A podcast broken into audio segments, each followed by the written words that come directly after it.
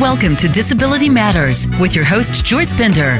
All comments, views, and opinions expressed on the show are solely those of the host, guest, and callers. Now, the host of Disability Matters, here's Joyce Bender. Hi, everyone. Welcome to the show.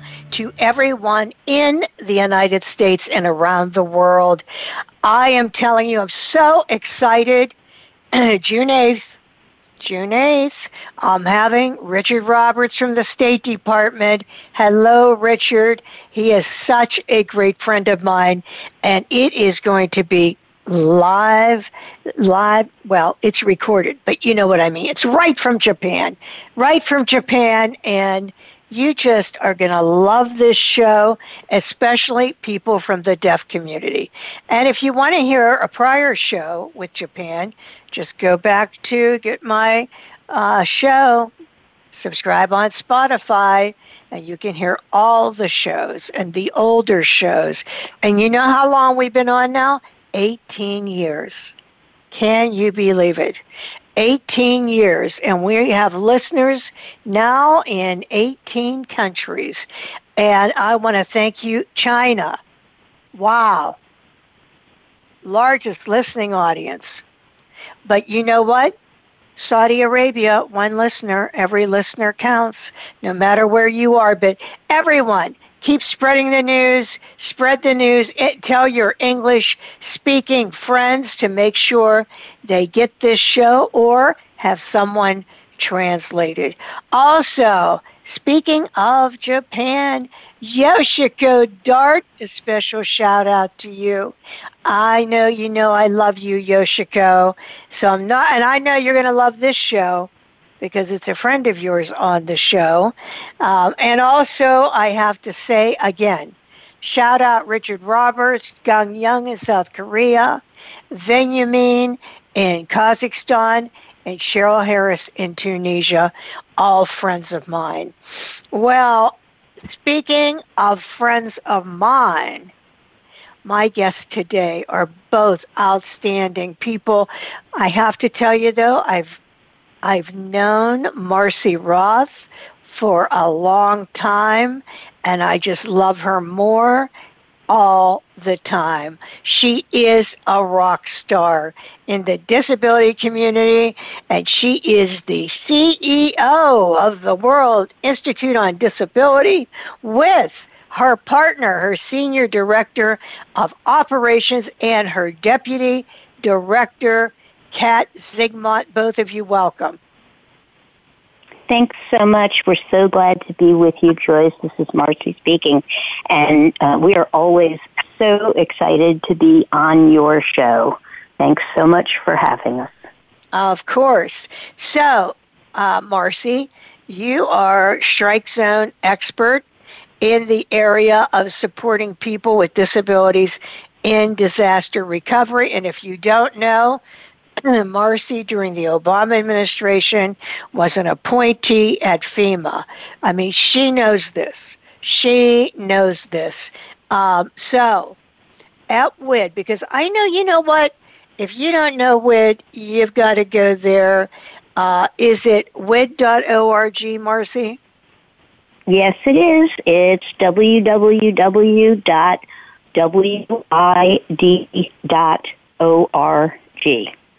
And you know what? You can go there and make a donation.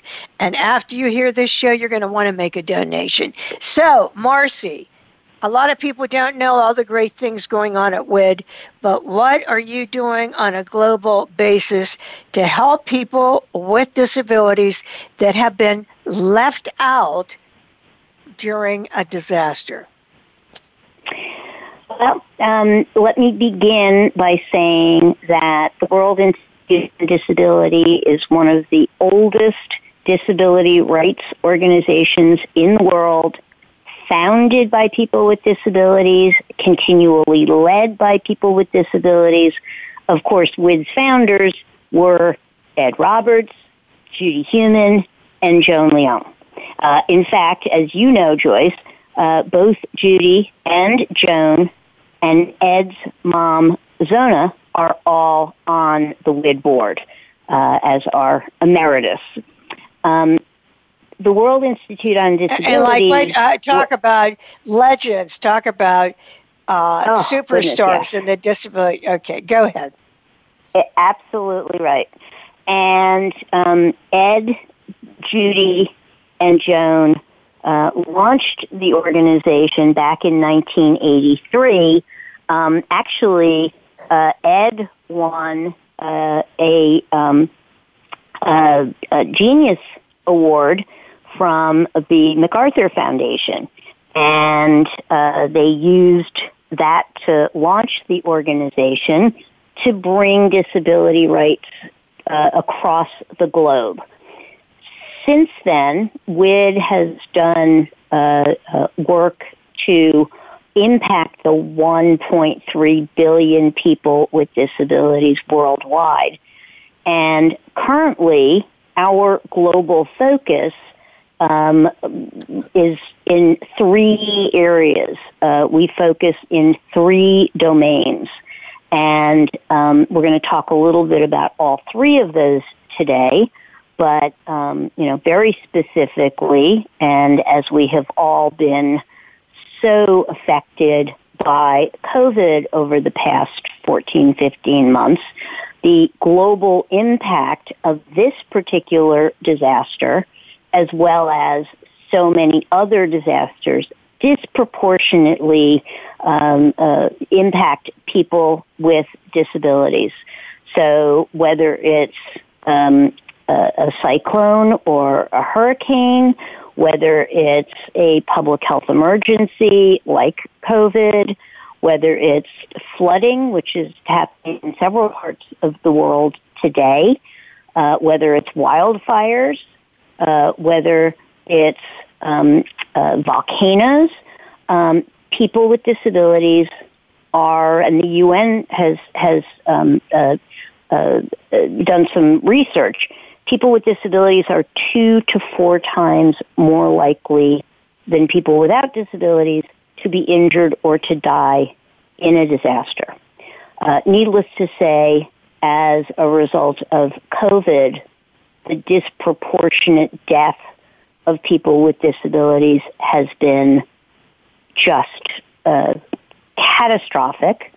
And um, although it hasn't been much recognition of the impact of COVID on people with disabilities, it's been frequently referred to as impacting older people or people with, quote, underlying conditions. You know, that's, um, uh, those are uh, w- words that um, uh, actually mean disability. Um, and certainly people in congregate facilities, um, uh, uh nursing homes, and uh, long-term care institutions, um, the impact has been especially devastating. And, you know, virtually all of those folks are people with disabilities um, you know, it, it has really been a genocide of people with disabilities um, because of the failures in infection control, because of the failure to provide home and community-based services. Um, you know, so much has gone horribly wrong for people with disabilities.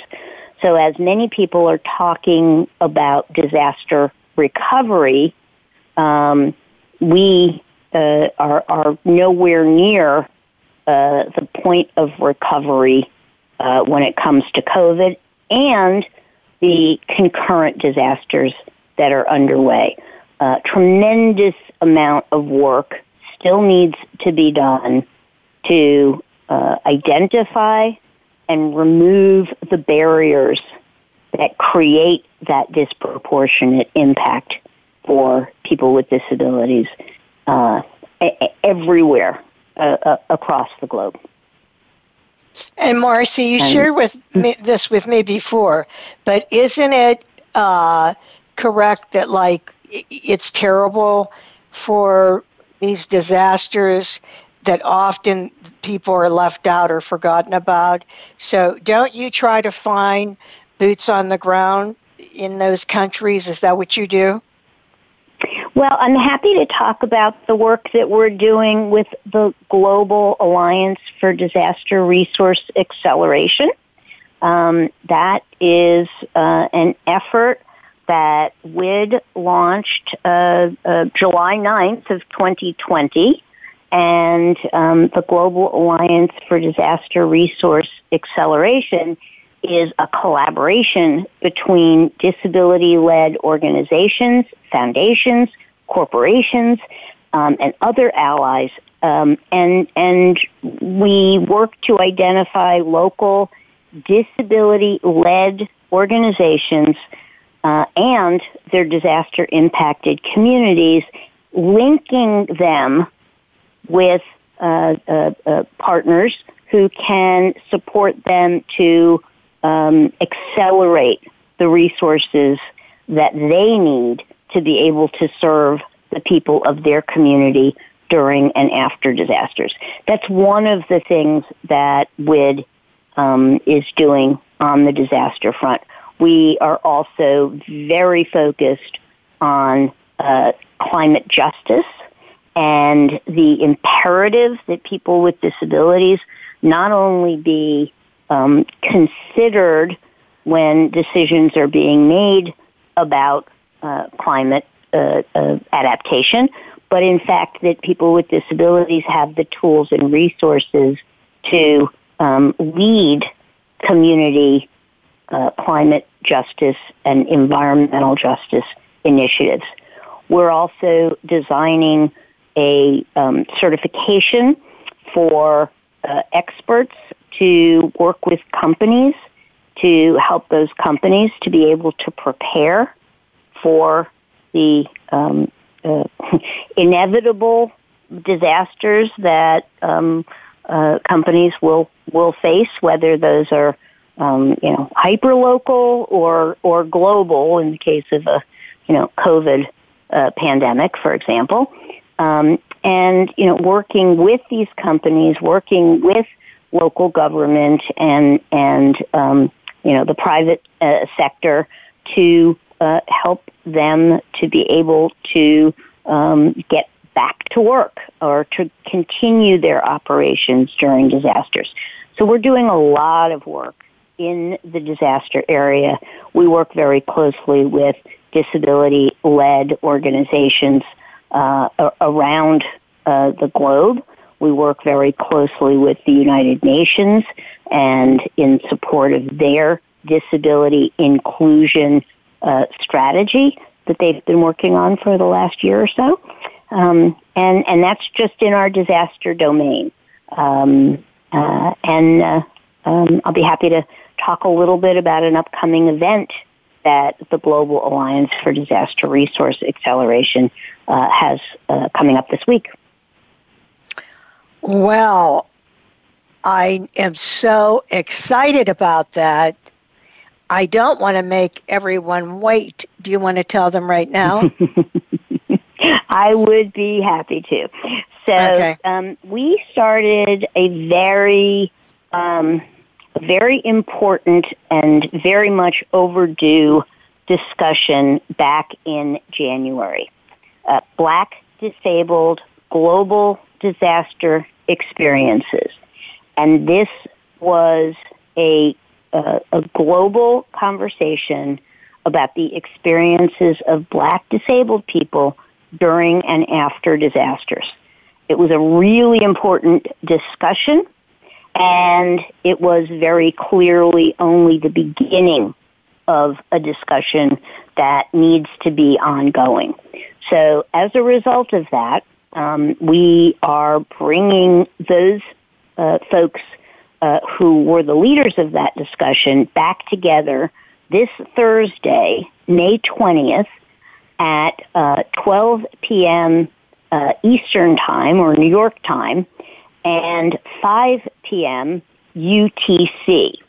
Um, we will be providing captions in English and American Sign Language and um, this continued conversation with our panelists will be on how to address racism and ableism building forward to create an equitable culture and especially to center black leadership in the um, disaster and uh, climate justice and um, uh, health emergency um, uh, uh, impacts around the world. We have five fabulous panelists who are joining us for the second time. They include Vivienne Isebor. Uh, she's the founder and director of community outreach and well-being at ADHD Babes, and uh, she's in the United Kingdom. Uh, Leroy Moore, who uh, is here in the U.S., and uh, uh, you may know Leroy. He is the founder of Krip-Hop Nation. the third panelist is Kaman Kelly Wasu, and he is with the uh, Papua New Guinea Assembly of the Disabled, um, and he's also the chairman of the Papua New Guinea Blind Union. Um, uh, Anita Cameron, also from here in the U.S., and she's the director of minority outreach at Not Dead Yet. And our fifth panelist, uh, Diko Yusuf, is um, from uh, uh, Nigeria, and he is a teacher and project coordinator um, at the Special Needs Initiative for Growth um, in uh, uh Nigeria, in, in, a part of the country that is uh, dealing with a tremendous um, unrest. And uh, these leaders will uh, be uh, uh after this uh, conversation will be joining the Global Alliance for Disaster Resource Acceleration to launch a work group where we can move the words into action in centering the um, expertise and leadership of people of color in addressing racism and ableism uh, before, during, and after disasters. Okay, well, I'm going to tell you, this is awesome. This is Thank awesome. Uh, I'm so excited about this. And you know, I was I had uh, a sign, "Black Disabled Lives Matter," because we can't leave out people with disabilities that are black or people of color or indigenous, mm-hmm. you know, the intersectionality goes across the board. So I'm really, really mm-hmm. glad uh, that, that you are doing this. And then we have Kat. You are the uh, deputy director and work with the great Marcie Roth. And WID is hosting an event that we talked about, but what else is going on? What else is happening?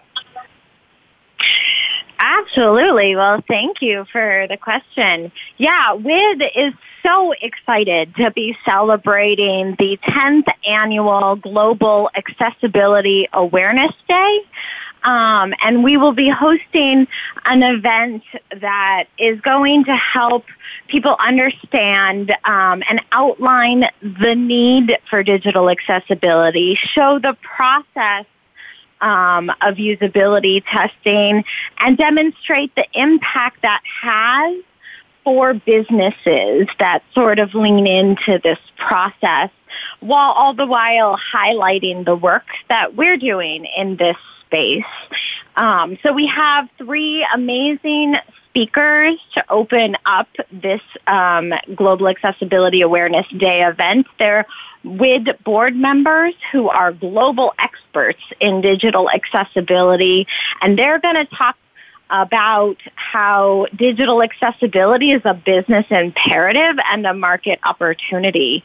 Um, then we're going to show uh, what accessibility guidelines are and what that looks like. Expose uh, the community to a user tester going through a poorly built website and a well-built website to really show the lived experience of, in this case, a screen reader end user. Um, and then we're going to have um, I'm so happy to say one of our clients, TracFone um, Wireless, will be doing a testimonial about the benefits of digital accessibility and usability testing um, for them and the journey that they've been on. Really, I mean, they're clients, but they're also our partners in accessibility for the last five some years. Um, and they're going to really talk about the impact. Um, and we're going to also have a Q&A where we're going to have some of those speakers and myself to really engage with businesses in the community um, about um, any questions they have um, and you know how they can start the process of becoming a more accessible and inclusive business. Um, so that event is also on may 20th at 4 p.m. Eastern Time, 1 p.m. Pacific Time, and 8 p.m. Coordinated Universal Time. And it will also have captions in English and American Sign Language. Um, and so we're so excited to have this great event to celebrate, you know, um, digital accessibility globally. Now, I have a few questions. First, how does someone register for this to attend? That's a yeah, that's a wonderful question. If you go to wid.org, our website, both of these events that are on May 20th are right on the home screen. If you click on their image, it'll bring you to a registration page. So just go to wid.org and you can't miss it. Okay, my next question, and uh, uh, Marcie, I would also like to hear from you on this. I remember during the Obama administration, I was invited to this event at the White House. Maria Town actually invited me. And um, Eve Hill was one of the speakers.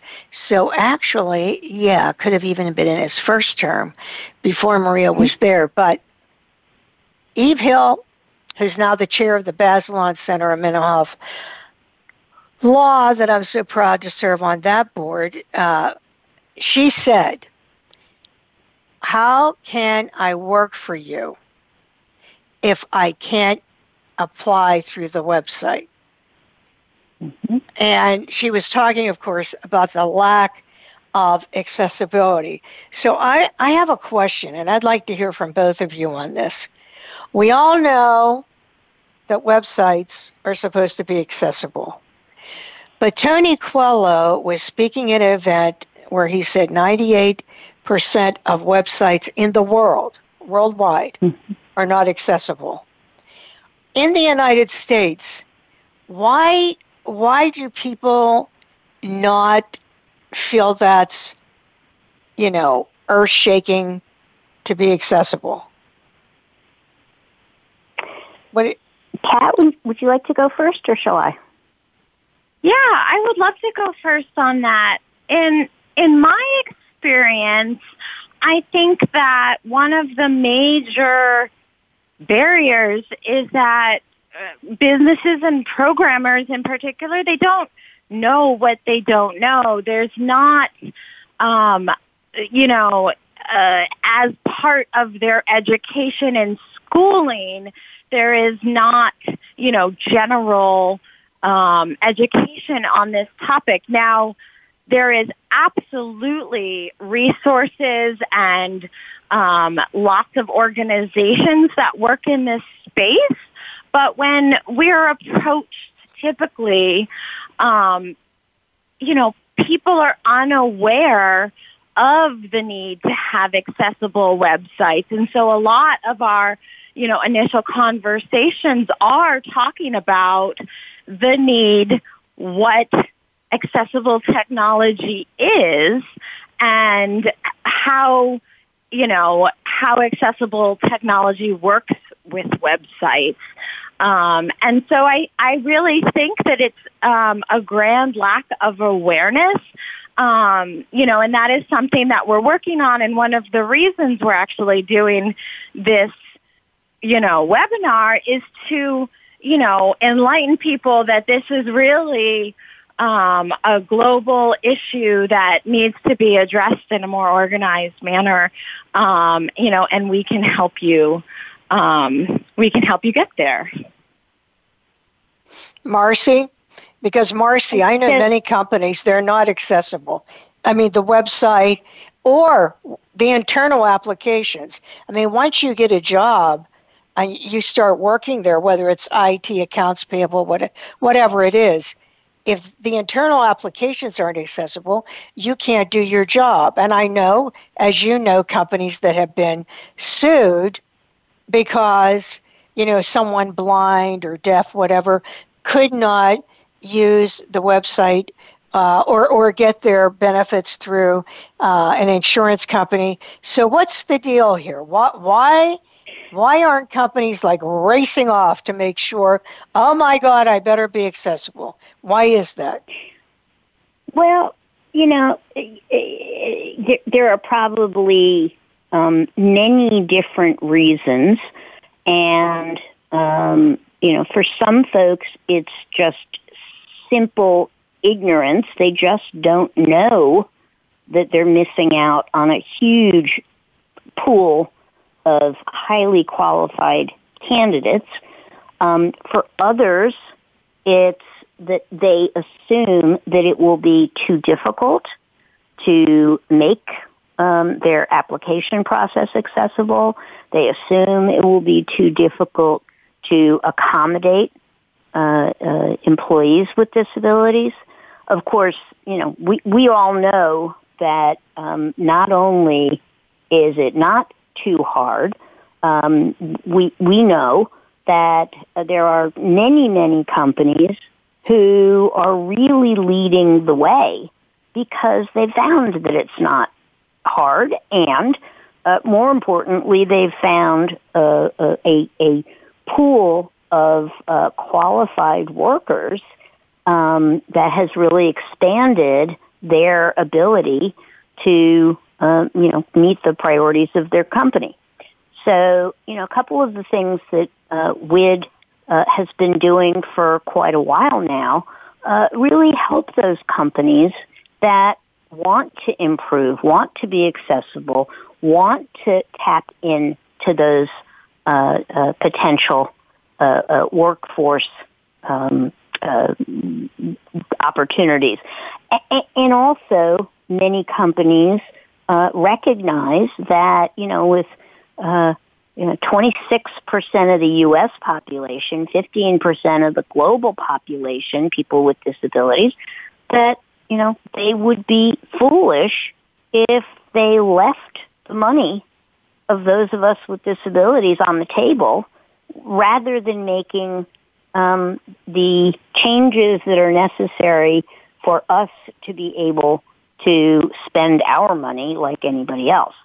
So among the uh, services that WID provides, and Kat talked a little bit about this, uh, you know, we can help folks to take a look at their digital accessibility. We can help them take a look at the accessibility of their built environment and make very practical recommendations, uh, you know, whether it's the um, uh, digital, online, uh, um, uh, you know, the, the, the, the information uh, dissemination that a company uh, provides, or whether it's, you know, on the ground, uh, we have experts who will help um, to improve accessibility. We also have, um, you know, we, we conduct focus groups to help companies um, and and and universities and and medical facilities and what have you to listen to their potential customers, their potential users, to hear about what will make for a better and more accessible experience. Um, we uh, as well uh, provide um, uh, a a, um, a calculator to enable people with disabilities who want to work to be able to um, continue to utilize the benefits that they need in order to maintain their health and, and their independence while being able to go to work. um, and those calculators, which are uh, currently in 10 U.S. states and soon to be an 11th U.S. state, um, and the expertise that our team has in designing uh, uh, those kinds of tools uh, make it possible to eliminate the barriers that you're talking about, Joyce, in terms of um, accessibility in the workplace and, and also um, in uh, all aspects of business. Well, Marcie, you have worked with the President of the United States and other presidents. Uh, what I'm wanting to know is what do we have to have happen with the law for everyone to say, hey, I have to do this? You know, just like with the ADA, hey, this mm-hmm. building has to be accessible. Uh, I mean, w- mm-hmm. what has to happen here? Well, um, so there's a couple of things. You know, globally, we have the Convention on the Rights of Persons with Disabilities, and virtually every country has ratified. The United States is one of 11 countries that have not ratified. Which is horrifying. The, Horrible. Go ahead. Horrible. Ridiculous. Mm-hmm. Um, it is absolutely ridiculous. We need for the U.S. Senate to ratify so that we join the other 183 countries who have ratified this um, human rights, disability rights um, uh, uh, guide that countries are using to make um, everything work for all of their people. Um, but you know, in addition to the Convention on the Rights of Persons with Disabilities, here in the U.S., we have the Americans with Disabilities Act. We also, very importantly, have the Rehabilitation Act, which, you know, the, the Rehabilitation Act applies to every penny of federal funds that are spent by the federal government or are given to state and local government, uh, non-governmental uh, entities, and both the ADA and the Rehabilitation Act um, make it possible for everyone to have equal access and not to be discriminated in the uh, physical or built environment, in um, equally accessing effective communication. Information has to be accessible to be actionable, um, and as well in all of our programs and um, uh, services uh, here in the U.S. So, you know, we have the laws we have the important um, policies. What's needed is both um, a, a, a, desire for justice. Um, so not just a matter of, um, you know, people with disabilities having the opportunity or having to fight for what everybody else has, but in a just world, everyone has the opportunity. Everyone gets what they need in order to fully participate. And, you know, WID is deeply committed to not just the obligation to monitor and enforce laws, but really to ensure that um, a just world is a world in which everyone can fully participate. And for the 1.3 billion people across the country, this justice is deeply and disturbingly elusive even now. Yeah. I mean, it's you know, I can't begin to tell you how I'll talk to people and they'll say, yeah, companies, executives, yeah, we need to do that. We're not totally accessible and we need to do that. And I'm thinking, what? why why are people concerned about this? I mean, what, mm-hmm. uh, Kat? What do you have to say about that? Yeah, I mean, um, I really feel like uh, once companies, as Marcie said, understand the market opportunity and that they're leaving money on the table, I think it's at that point where it's to their advantage to make sure that they, you know, really look at their systems and um, you know and try to better their inclusion efforts. And there's many ways that people can do that. What you what you're speaking of is is employment focused right so you can't get in the door if you can't fill out the application well once you get the job, what type of intranet system are those companies using and are they accessible? And I think that there is fear, um, fear of, of doing it wrong, but I, I would argue that doing nothing is, um, you know, is to their detriment, right? Being proactive. I mean, you can get into this work kicking or, or strict you know, kicking and screaming, but, um, you know, it's really better to come at it in a proactive way. It's a, it's a cheaper solution, right? And what I've seen working with companies is that the employees and the programmers that work in this space really you know, love this work and they really want to know and understand how to build accessibly um, because it gives their work purpose that it previously didn't have. It, you know, it, it, it is something that they can feel a mission driven, you know, um, eagerness about. And so, you know, not only is it good for the company, but I think employees that work in this space um, really do uh, want to improve those systems and those digital spaces and websites. So, um, you know, the more people can expose folks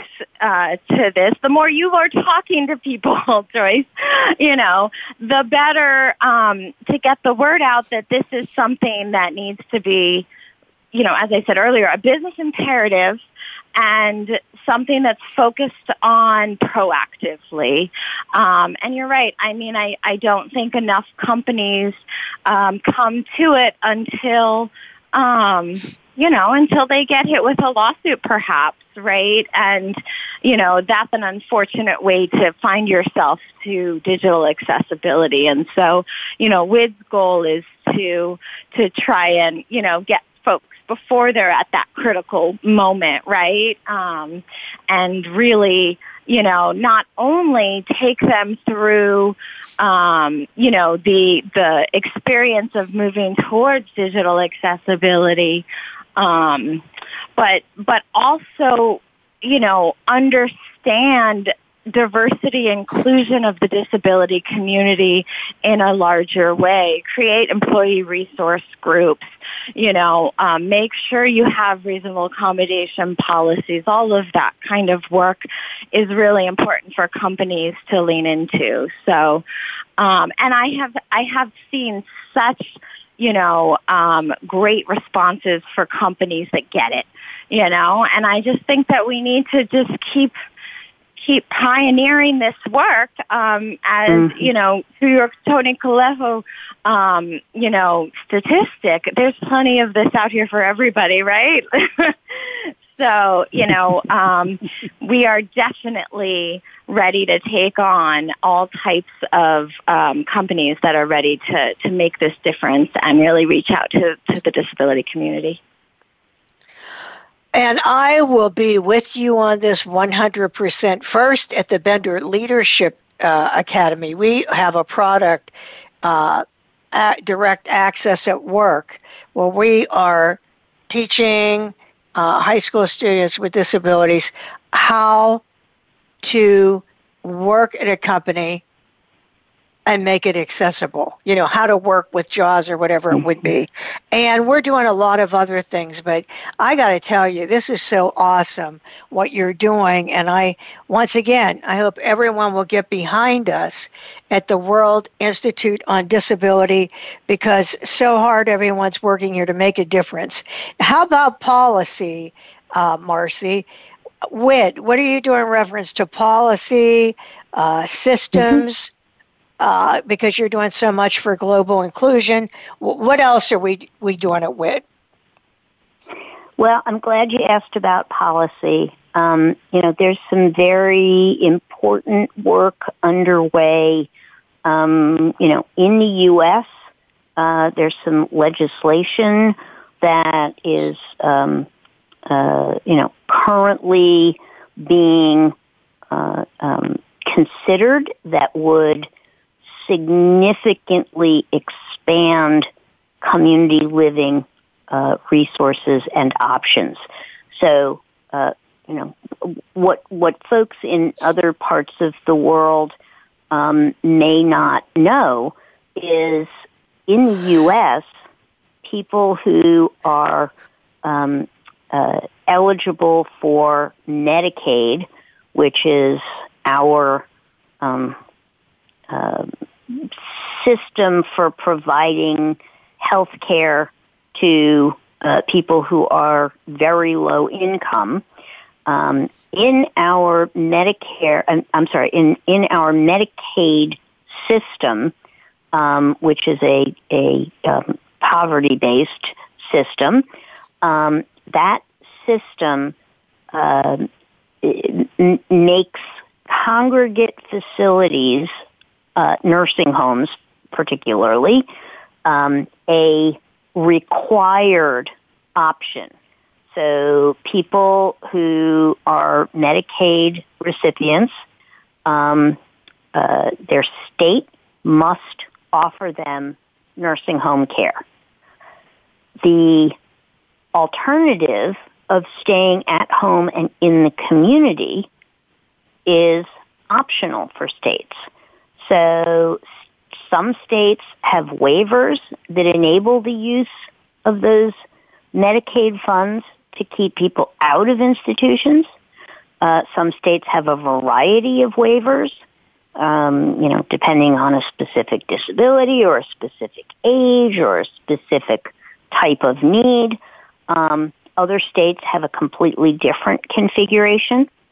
And so um, there is a piece of legislation that is about to be reintroduced, and it's called the Home and Community Based Access Act, or the HAA. And um, this will very simply require that home and community based services is uh, a mandatory offering for states alongside nursing homes. And so rather than making nursing homes required and home and community based services optional, it would mean everyone has a real choice, regardless of what state they live in.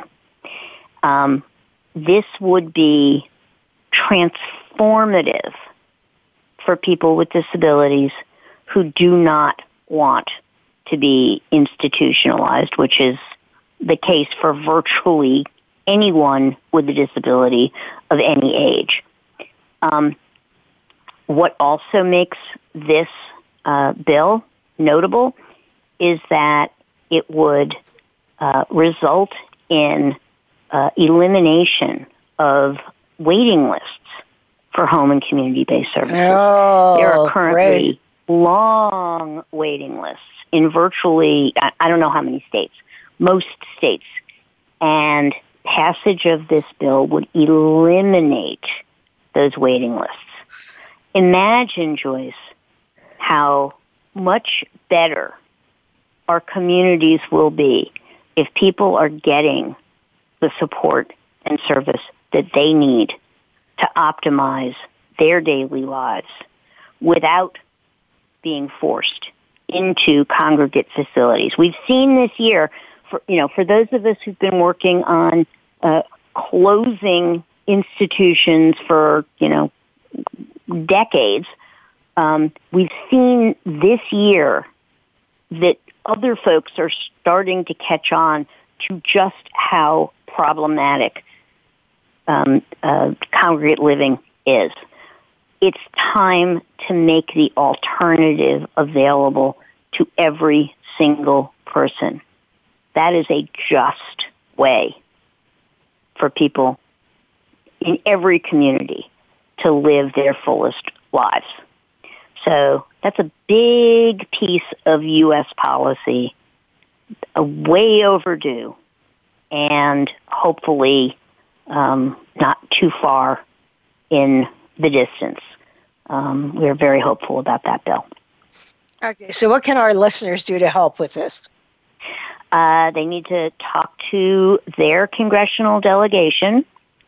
Um, and, you know, when we talk about congressional delegation here in the U.S., we're referring to your two senators and the um, uh, member of Congress from your district.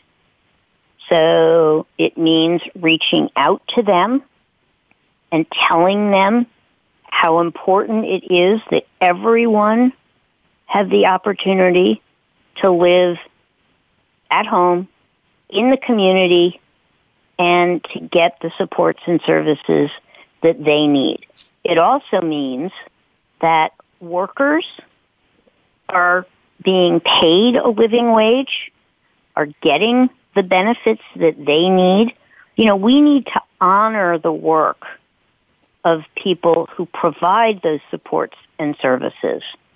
Uh, as we've seen again this year, um, the, the, the work that is done that enables people with disabilities to live at home and in the community is extremely valuable work. And yet, unfortunately, it is so devalued. And, you know, as many people are well aware, uh, people who are black and brown and indigenous and other people of color, um, people who themselves have disabilities, um, are often the workers in supporting people to live in the community. Mm-hmm. And mm-hmm. we need to honor this work. That bill will as well support those workers. The Biden administration has a lot of money in the, um, you know, the, the, they, they've already funded $400 billion.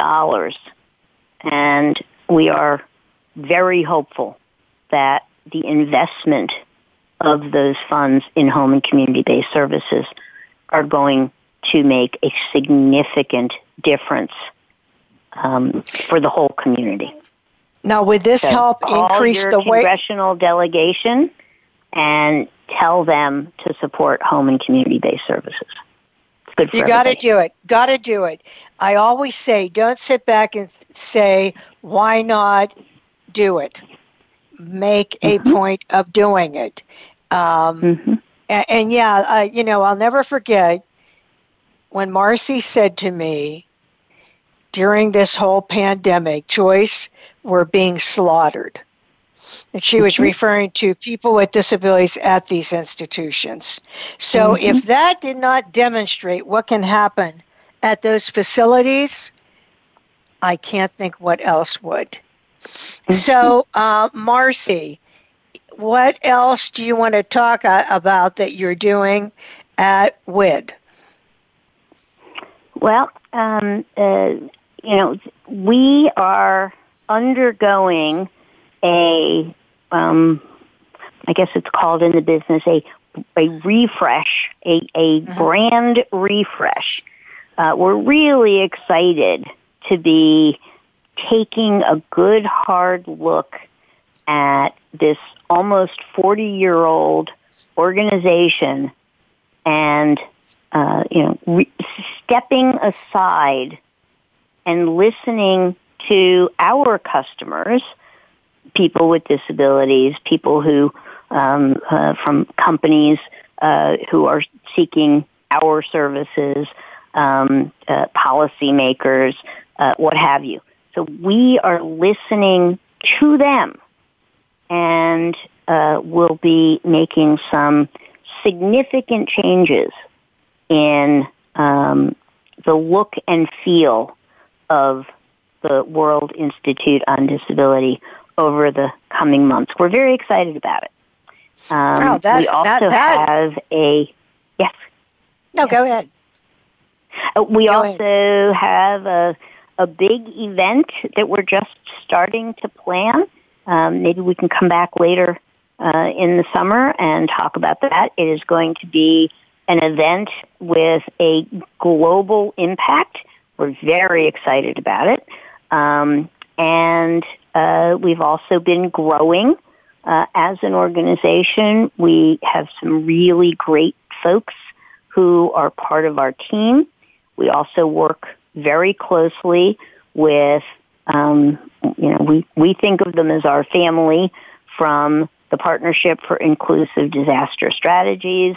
We work very closely with um, the National Council on Independent Living, the Association of Programs for Rural Independent Living, the American Association of People with Disabilities, and many other disability-led organizations, as well as our allies who are uh, disability service organizations, um, uh, you know, many of whom we work with on a daily basis. We're active with the Consortium for Citizens with Disabilities, um, and uh, some of the work that uh, we have been doing with the United Nations um, focuses on humanitarian action and persons with disabilities as well. We're working globally uh, with um, uh, several universities on uh, climate justice initiatives.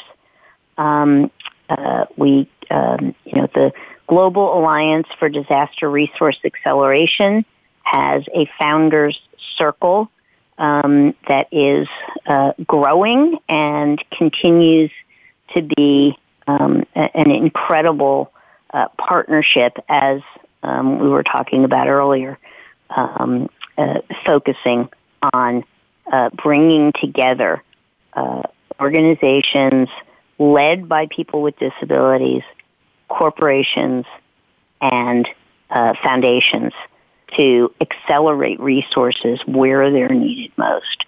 Um, so, you know, all of the work that the World Institute on Disability does on a daily basis um, is driven by uh, our relationships, our partnerships, our incredible board of directors, our um, amazing team, and working together to eliminate the, um, you know, we, we, we, we say we are um, disrupting exclusion by accelerating radical inclusion. And uh, uh, we do that in, in every way we can um, with our focus always on the rights and opportunities of 1.3 billion people with disabilities across the globe. So awesome. And that is why you should go to www.wid.org and make a donation today. Just go to donate. There's a donate button there. But see all these great things? Can't do it without money. That's just the way it is. And Marcie and Kat, thank you so much for being with me today. Thank you so much for Thank all you, for- you, do, Joyce. We really appreciate you and uh, and love you very much. The feeling is here, mutual. Here. And we end every show with a quote. And you know, we just had to have something that would fit today, and that is from Senator Tom Harkin, who said, the CRPD would build on the work of the ADA and help to ensure that people with disabilities can enjoy equal access around the world. This is Joyce Bender, America's Voice, where disability matters at voiceamerica.com, wid.org. Make sure you check it out. Talk to you next week.